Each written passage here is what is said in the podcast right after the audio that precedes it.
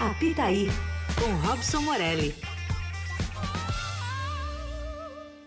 Editor de esportes do Estadão, nosso colunista, está hoje aqui participando ao vivo do Fim de Tarde Eldorado. Oi, Morelli.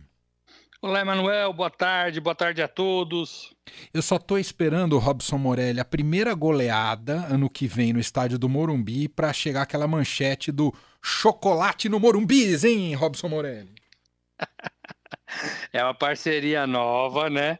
Que o, o Morumbi, o São Paulo faz com uma empresa de chocolate que tem a marca Bis. Por isso que o Morumbi tem um S no final agora, né? Foi acrescido de um S, Morumbis, né? Morumbis. Três anos dessa parceria é que é quando dura a nova, a, o novo mandato do presidente Júlio Casares, então não é um name rights é, é, igual a Palmeiras, igual a Corinthians, que tem ali 20 anos de contrato, não é isso. É um contrato pontual para o estádio do Morumbi ser rebatizado. Nunca foi, viu, Emanuel? Nunca foi, amigos. 63 anos do Morumbi em pé e ele sempre se chamou Morumbi. Agora são dois Morumbis. Morumbis. Hã? A verdade é, é que ele. É legal, é legal. Ele emprestou o bairro onde está instalado. O nome oficial do estádio é Cícero Pompeu de Toledo, né, Morelli?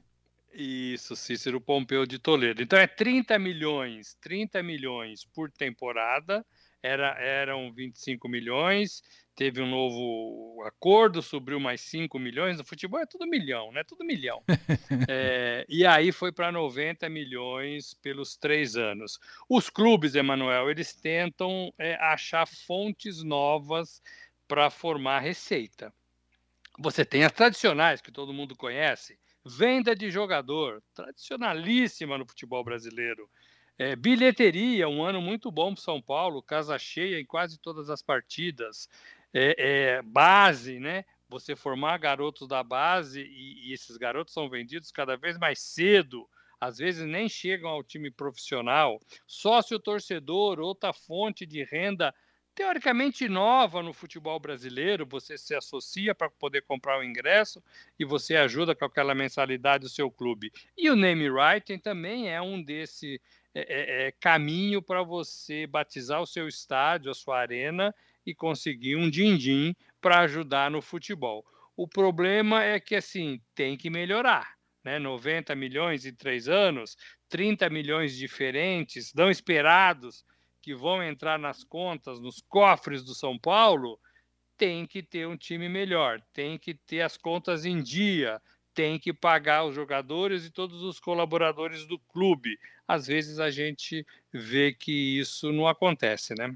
Você chegou num bom ponto, Morelli, porque um acordo milionário como esse, vinculado ao estádio, claro que o dinheiro pode ser tanto investido né, ali no próprio departamento de futebol, né, como você destacou, mas fiquei pensando aqui na própria modernização do estádio do Morumbi, que é uma promessa antiga que não se cumpre. Né? É um estádio que, perto das arenas novas, como a do Palmeiras, ou mesmo a do Corinthians, ou quando ficar pronta do estádio do Pacaembu, Morumbi fica realmente um, sendo um estádio do século XX. Por enquanto não há no horizonte essa modernização prevista, ainda que se fale sobre ela sempre, não é, Morelli? Por hora não, mas como você disse, está na gaveta, né? Está na gaveta. Você cobriu o Morumbi, você dá ares novos ao entorno do Morumbi, um pedacinho ali do clube também, né? Que é meio agarrado ao clube, né? Ao clube social, é, trocar um pouco é, coisas velhas por coisas novas. O torcedor merece isso. O torcedor quer isso. E o torcedor se sente muito melhor estando num lugar novo do que num lugar velho. O futebol abandonou isso por muito tempo. Na verdade, os estádios foram todos construídos ali na década de 40, 50, né, Emanuel? Sim. E depois ficou um tempo sendo usado. É isso que aconteceu no futebol brasileiro. Aí veio a Copa do Mundo de 2014 e muitos estádios foram refeitos. Alguns começados do zero e outros, como o do Corinthians, por exemplo, é, e outros reformulados mas todos com caras novas e algumas é, empreitadas por conta própria. Estou falando do Palmeiras, do Allianz Parque, que não teve jogo da Copa do Mundo, mas nasceu ali um novo estádio. O Santos está fazendo isso na Vila Belmiro. né, uma promessa, um acordo para fazer isso para 30 mil pessoas, numa parceria com a W Torre, também é, é a, a, um longo período né, de, de, de, parceria. O São Paulo não. O São Paulo pega esse dinheiro, é um dinheiro pontual, como se fosse de um patrocinador, é, e pode sim fazer melhorias no seu estádio. Pode e deve. Pode e deve. Eu acho que a melhoria legal é você cobrir uma parte do estádio para que o torcedor não pegue mais aquele sol-chuva, né? Sim. É, isso parece que, que os estádios superaram isso, né? Você vai em muitos estádios pelo Brasil, é, ninguém se molha é, e muita gente fica na sombra. Vou, vou, vou, explorar sua memória agora, mulher. Você vai ficar bravo comigo. É que fim de ano a gente tem um pouco desse saudosismo. Mas qual foi o jogo mais importante que você viu no estádio do Morumbi? Você viu o, chapéu do Alex no Rogério? Importante gente dizer que Morumbi era o estádio de todos os clubes paulistas, apesar de pertencer ao São Paulo. Então, todos os clubes paulistas têm histórias bonitas ali no estádio do Morumbi, o que eu acho muito legal, por sinal.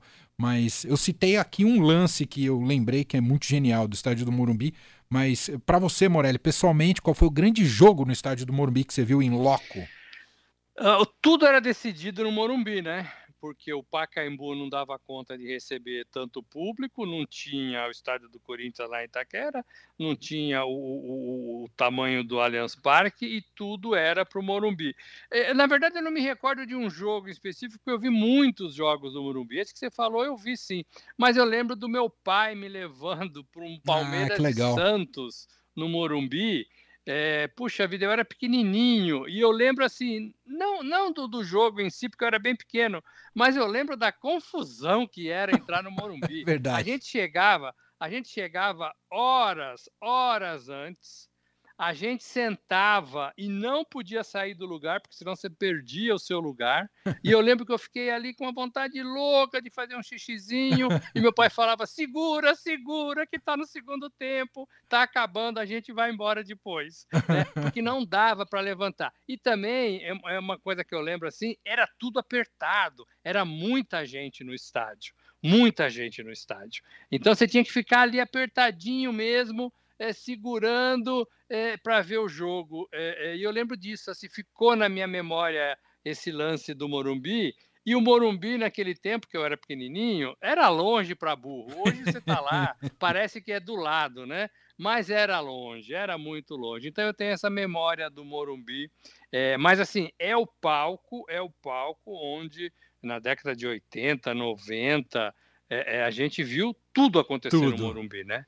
Era o Maracanã e o Morumbi, essa era a grande é verdade, isso, né? é o Maracanã e o Morumbi. Então tudo acontecia lá. Vi Raí, vi, vi, vi Kaká, né? É, vi jogos da seleção. Então, assim, é, é um Morumbi é, cheio de histórias para gente, a gente conferir. E depois o Morumbi ficou para trás, né, Emanuel? É o que ficou. você falou.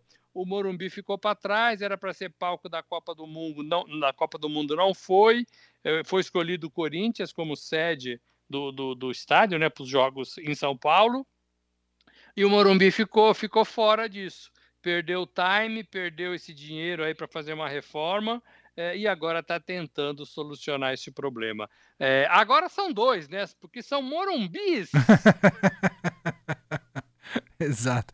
Adorei a memória que você lembrou, que eu também me veio à cabeça a mesma história, Morelida, com meu meu pai no estádio do Morumbi, criança ainda, e foi lá que eu decidi o, o time pelo qual eu ia torcer, porque meu pai é santista, né? E o Santos vivia uma draga, né, na época, era uma fase não muito positiva para tentar um, convencer um filho a ser santista.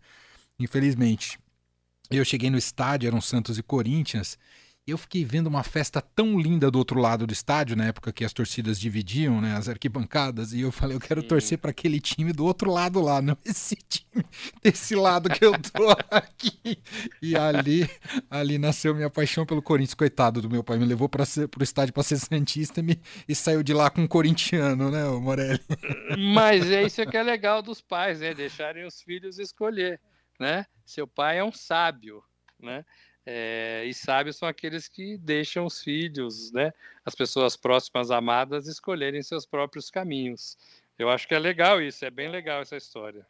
Bom, Morelli, saindo do, do assunto estádios e do Morumbis, eu queria um, uma análise geral nesse fim de ano, né? Estamos aqui no 26 de dezembro. Como é que está o estado das coisas aí para os times paulistas? São Paulo, Corinthians, Santos e São Paulo, todo mundo se mexendo no mercado da bola. Tem algum destaque importante a ser feito? O Corinthians, o Corinthians é que no meu modo de ver é quem está mais para trás nessa corrida. O presidente Augusto Melo assume agora dia 2 ainda não fez nenhuma grande contratação, diz que tem contratação é, para fazer na manga, na manga, mas ainda não, não, não, se acertou com ninguém. Sonhou e falou muito de Gabigol, acho um absurdo isso, primeiro pelos valores envolvidos, né?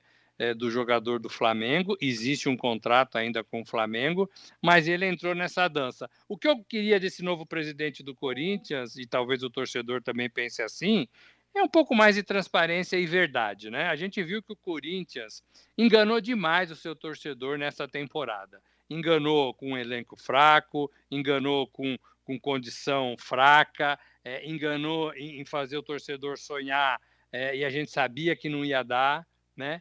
É, é então, assim, o, o, o, talvez o novo presidente tenha que falar um pouco mais de verdade para a sua torcida. Este ano, é ano de recuperar o clube financeiramente, é ano de tentar montar um elenco minimamente competitivo, coisa que o Corinthians não foi no ano passado. No ano passado não, né? Nesse ano ainda. Uhum. É, vendeu seus principais jogadores no meio do Brasileirão, quando mais precisava deles, e correu risco aí até a penúltima rodada é, de, de, de, rebaixamento. Isso não pode acontecer com um time como o Corinthians. O Corinthians anunciou, Emanuel, amigos, receita de quase um bilhão de reais. 950 milhões de reais. É muito dinheiro para um time que se postou, que foi apresentado desta maneira, né, fraco neste ano. Então, talvez o novo presidente, mais do que reforços, mais do que é, ficar gritando aí pelos cantos, mais do que falar que acabou o domínio de Flamengo e Palmeiras, né, que ele falou isso também, seus, seus dirigentes, tem que pôr o pezinho no chão e começar do zero, do zero. Então é isso que o torcedor espera do novo presidente do Corinthians. Tem aquelas obras faraônicas, né, Emanuel? Uhum. Faraônicas. O torcedor que foi muito ao estádio lá em Itaquera, só que é um time mais competitivo né? Talvez um arroz com feijão bem temperadinho. O Santos, o Santos tenta se reencontrar na Série B. Eu acho que o acerto do Fábio Carilli foi bom, foi legal. Tem um comando agora e tomara que o Santos, Marcelo Teixeira, novo presidente, não entre nessa vibe de ficar trocando treinador a cada três meses. Né? Eu acho que o Santos precisa também dessa paz para tentar ser é um dos quatro melhores da Série B. Não tem projeto maior do que esse na próxima temporada para o Santos. Tem que voltar para a Série A. Até porque né? só disputa tem... o Paulistão, né, Morelli? É o Paulistão e o Brasileirão, mais nada, né? Mais nada, né? E o Paulistão a gente sabe que são três meses no começo do ano, depois vai focar na Série B. Mas a Série B é traiçoeira, a Série B tem times e elencos muito iguais, muito parecidos, né? É, então, assim, tem que abrir uma vantagem, tem que tentar fazer valer o peso da sua camisa, tem que fazer também um time competitivo. Palmeiras e São Paulo são os que mais organizados estão, né? O Palmeiras, a gente já fala é, há anos de, do Abel Ferreira, que fica é, e que tem um time montadinho, vai ter um reforço aqui, outro ali mais pontual, né? Mais pontual. E o São Paulo acaba uma temporada legal também. É, tem esse embrólio aí do Caio Paulista, que está sem contrato, que vence agora. O São Paulo vacilou, mas o São Paulo deu a entender também que o jogador não queria ficar, né? Talvez ele pule o muro e vá para o Palmeiras, e aí seria uma boa contratação do, para o Palmeiras, porque ele é bom jogador no São Paulo, mas o São Paulo acertou com o Lucas, né? Vai ficar no, no, no Morumbi, é, então é um bom reforço, né? Um bom nome. É, então, assim, o São Paulo, pela primeira vez, talvez nos últimos cinco anos, não começa do zero porque o São Paulo sempre começa do é. zero, né? Então, dessa vez, o São Paulo não começa do zero, passa essa condição, no meu modo de ver, para o Corinthians. Então, os paulistas estão se ajeitando é, já para esse, esse Paulistão é, é, nessa condição, Emanuel. Perfeito. Tá aí, uma bela análise, um panorama do momento atual dos clubes paulistas se preparando para a temporada 2024 do futebol brasileiro. Só para fechar, Morelli, você já foi convidado para uma pelada de fim de ano? Já jogou ou não, Morelli?